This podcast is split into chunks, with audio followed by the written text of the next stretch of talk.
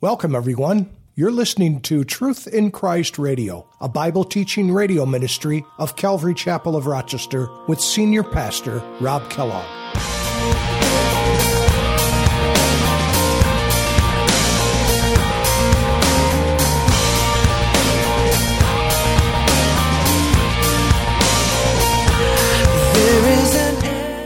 The perfect, spotless Lamb of God does not deserve to go to hell, but would it be easier for you? Would it bother you less if Jesus visited this place to proclaim his victory over death and hell after his death on the cross and his resurrection? Again, he didn't go there to suffer punishment. He did not go there to suffer punishment because the punishment that he received on the cross satisfied the Lord, satisfied his Father. Not only the public lashings and the physical stuff, he was forsaken on the cross. God the Father looked away from his Son. That's what the word forsaken. He was forsaken on the cross. My God, my God, why have you forsaken me? That's what the word means abandoned.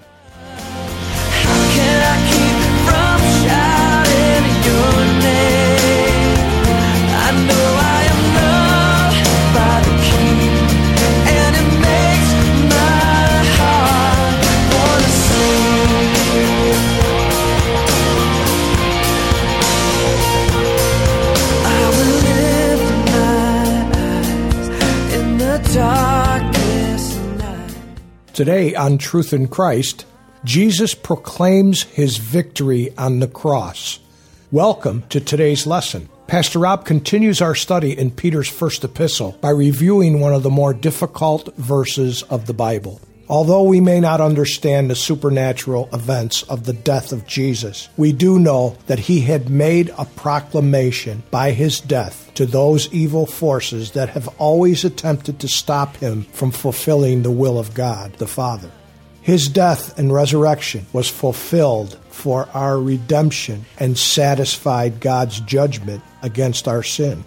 Let's join Pastor Rob now for this important lesson. In the Roman Catholic Church, if you pray hard enough, if you give enough mass cards to friends and they pray, maybe you can expiate your loved one from this place and if, you, if your faith is good enough and if you give enough money and you pray hard enough, you can get that person out of, out of this place and they can go to heaven.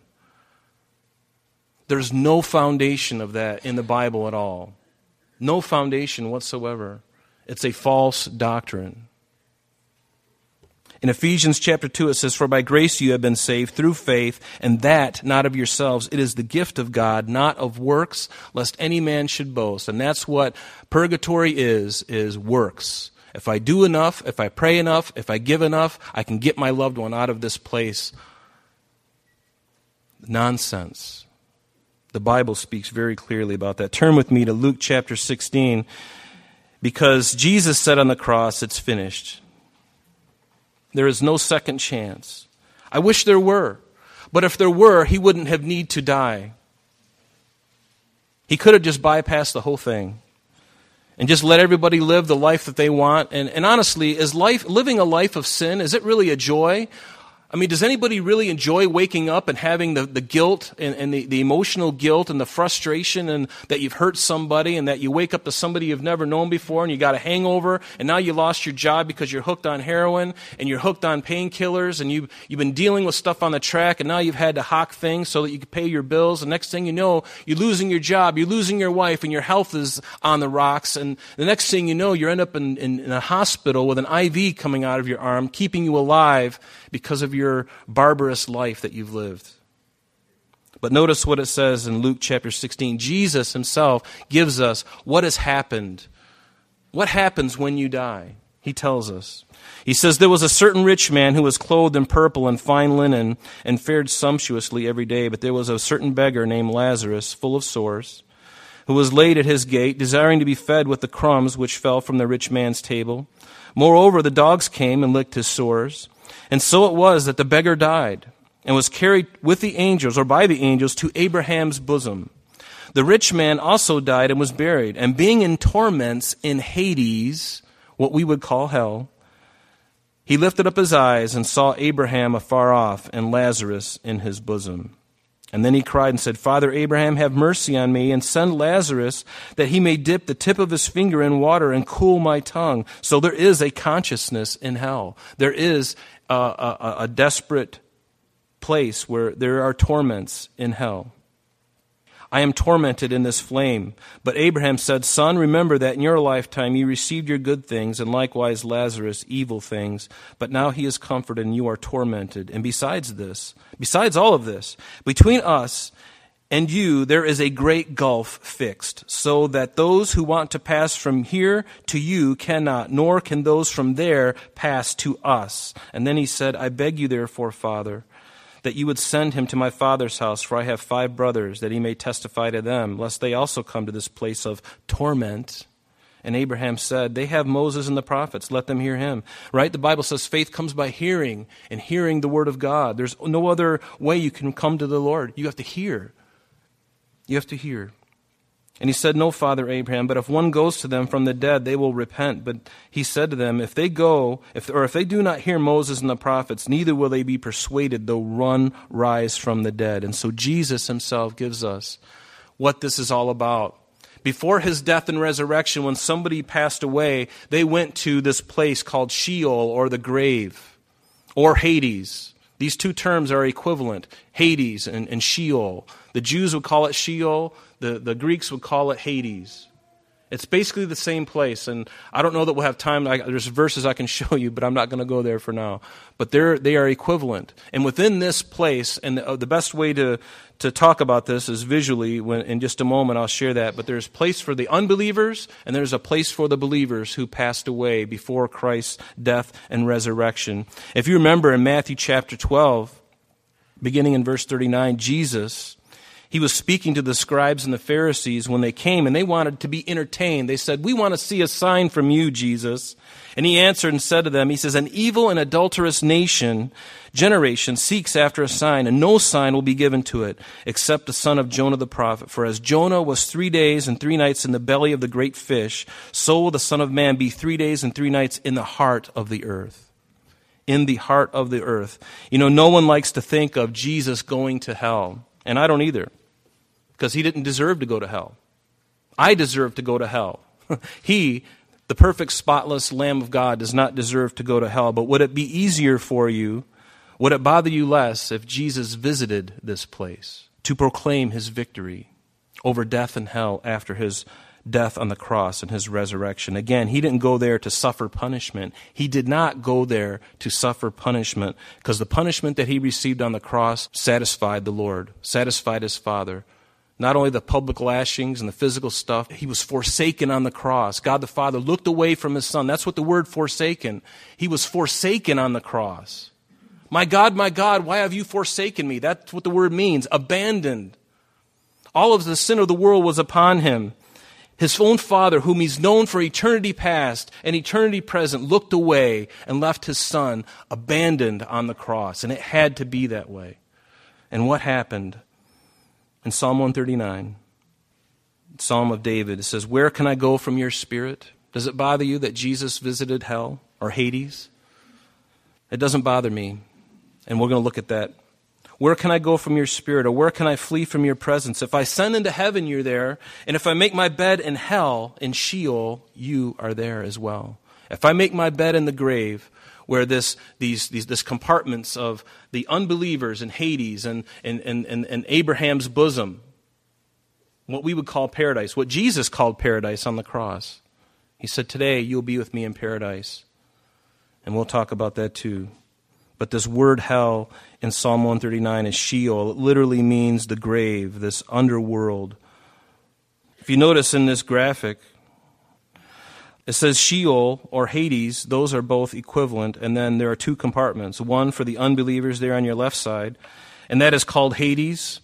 And many believe, and we're going to look into this too briefly, is that there may be levels of hell. You know, Hades is where unbelievers would go, and then Tartarus is where we're going to see that these angels have, have, uh, are, are, are sent and they are put under uh, until the judgment they are going to be incarcerated, put into a prison. And we're going to also see in Revelation that there is this place called the Abuso, this abyss, that Satan himself will be sent down to the very lowest parts. And it's fitting that he is at the lowest part. And then the fallen angels, and then unredeemed mankind, those who have rejected Christ. But on the other side, we have the believers We saw in Luke 16 just a few moments ago Abraham's bosom, this place called paradise. You and I would call that heaven. We don't have time to go there, but if you look at Psalm 16, verses 9 and 10, well, let's go there. you don't have to go there. Let me just read it to you for the sake of time, okay?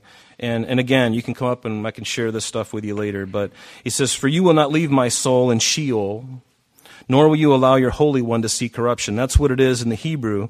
And then if we go over into Acts chapter 2, Peter's sermon on the day of Pentecost, he says the very same thing as he's talking to the religious leaders.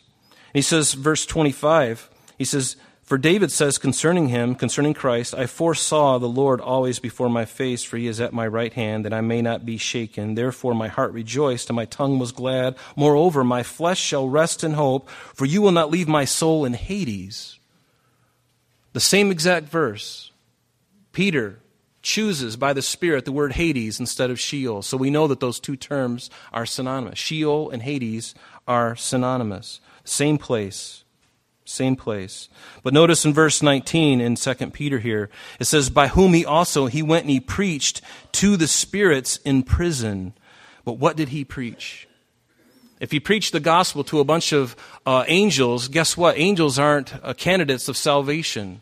Why would you preach to an angel who can't be saved? Well, if you look again, you look at the, uh, what the word means in the original language, it helps out quite a bit, actually. The word preach here is kerusso, and it literally means to proclaim, like a herald would come into a city before the king comes and says, All hail the king! And he would make a proclamation. It would be a very uh, bold proclamation. There would be gravity and, and an authority which must be listened to and obeyed. It means to publish and proclaim victory. And that's literally what the word means. It's very different from the other words, uh, like preach the gospel We'll look at that in a minute. But Jesus' preaching was not the gospel so that he, to them who he was speaking to, might have the opportunity to be saved. That's not what it was. It was a victorious declaration. Remember, he died on the cross. His victory was seen by the invisible principalities and powers during his second coming. And his victory over Satan and the world governments will be seen by all. They will be seen by all. And what did he preach to these, these, these, these demons or these fallen angels? And we're going to look at that in a minute. Could it be that he preached, O death, where is your sting? O Hades, where is your victory? Where is your victory? I like the idea of Jesus when he died, he goes down and he tells them, those who have been trying to thwart his plan of redemption for hundreds and, and even thousands of years, he goes and he tells them, It is done, it is finished. And he points the finger right at them and he says, Your day is done. I like that. Doesn't that make you feel good? it does me. That my Savior wasn't just some, you know, effeminate Savior no, he went to right to his enemies. He went right to their doorstep and he told them, You failed. You failed. And I'm here to tell you, my victory is sure and your day is done. I love that. That gives me goosebumps. Hmm. love that. He made an open show of them. He made an open show of them. What does it say in Colossians?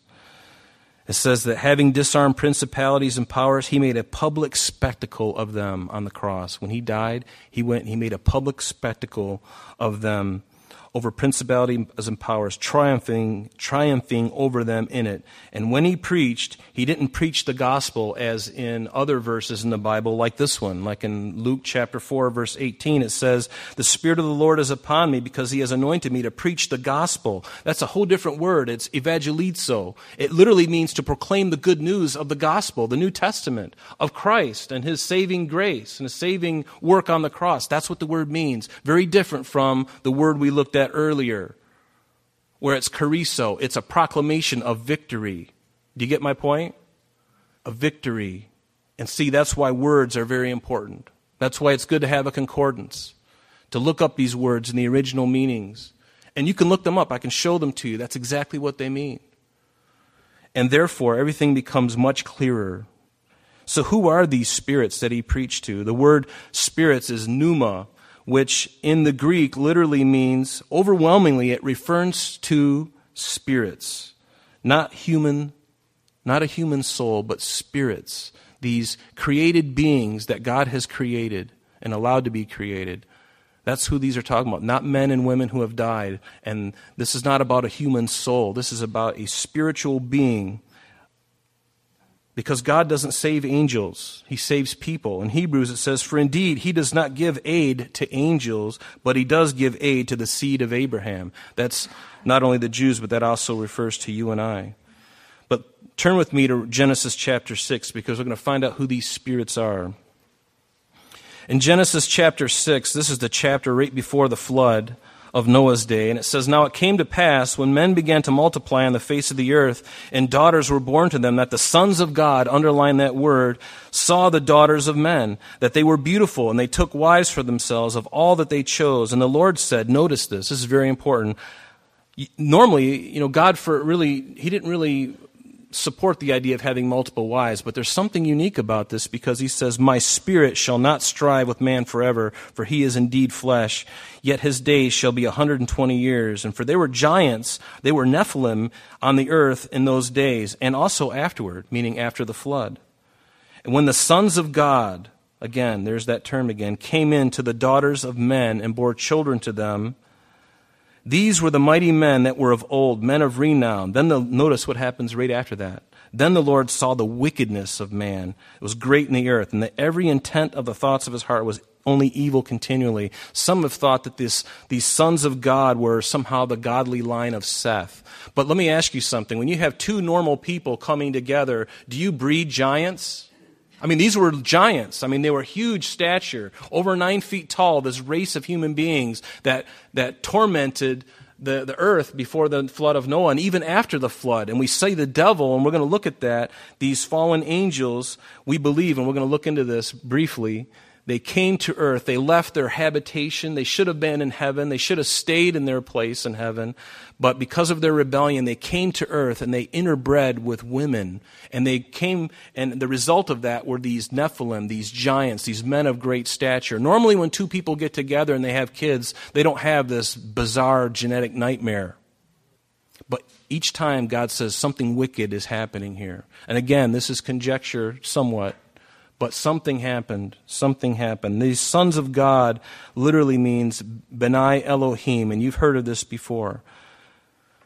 And in the Old Testament, this phrase, sons of God, it occurs five times. And four times out of five of them, it's always in a negative context with Satan involved in the process. And we don't have time to go in there, but you can look at Job. Uh, Job. You can look at Job.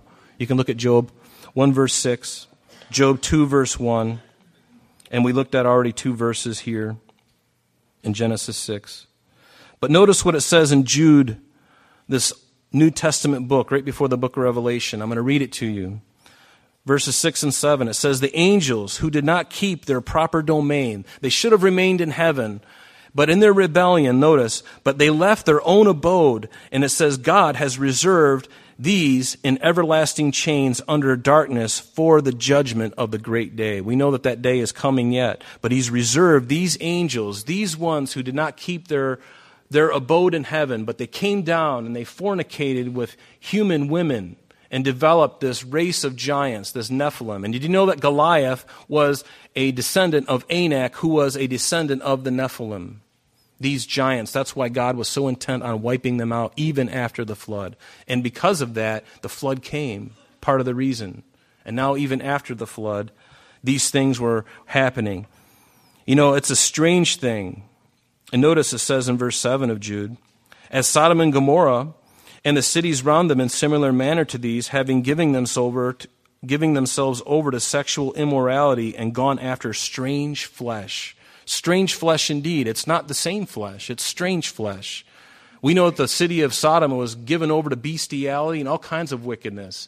And he's comparing these angels to that because they were of a heavenly origin. They were of a angelic origin. And now they are searching out strange flesh, a flesh that doesn't belong to them. It's not like them. It's different. It's very different. These fallen angels crossed the line and God judged them. And the result, which was a world polluted with the sin which had to be destroyed.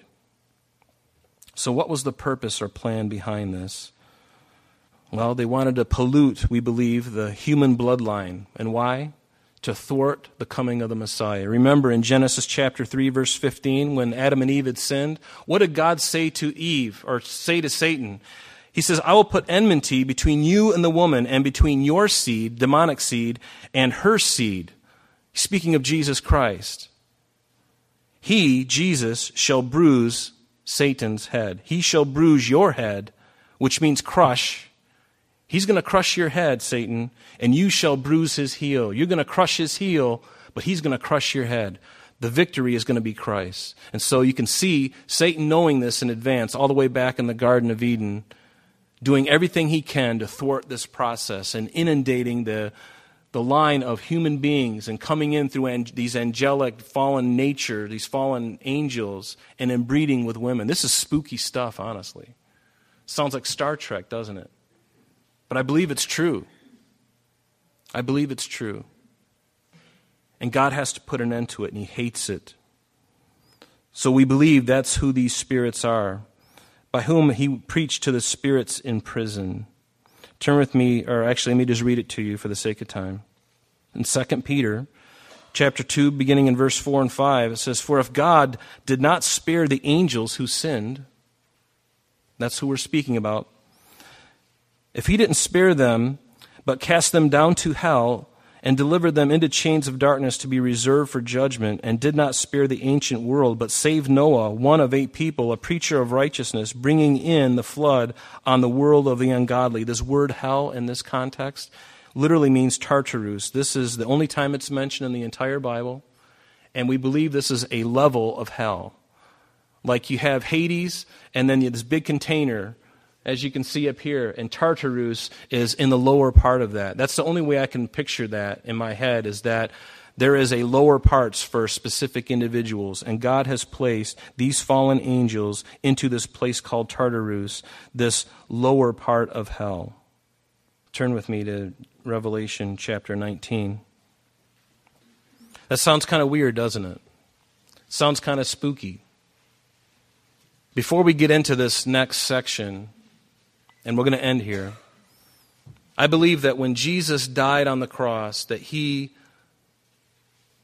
he went to this place, this place called Sheol, or this place called Hades, which has these two different compartments.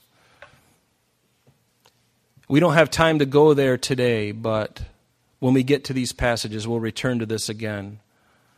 But there are verses in Ephesians chapter 4, verse 8 and 9 specifically that says that when he went he led, when he descended into the earth, he led captivity captive. And these people in Abraham's bosom here, in this area, this compartment, if you will, faithful believers, he led them to heaven. And some point, either then or after that, he went down to Hades or to Tartarus, and he told those angels who had been trying to thwart the bloodline and to somehow try and thwart the very Messiah, Christ, from coming to save human mankind.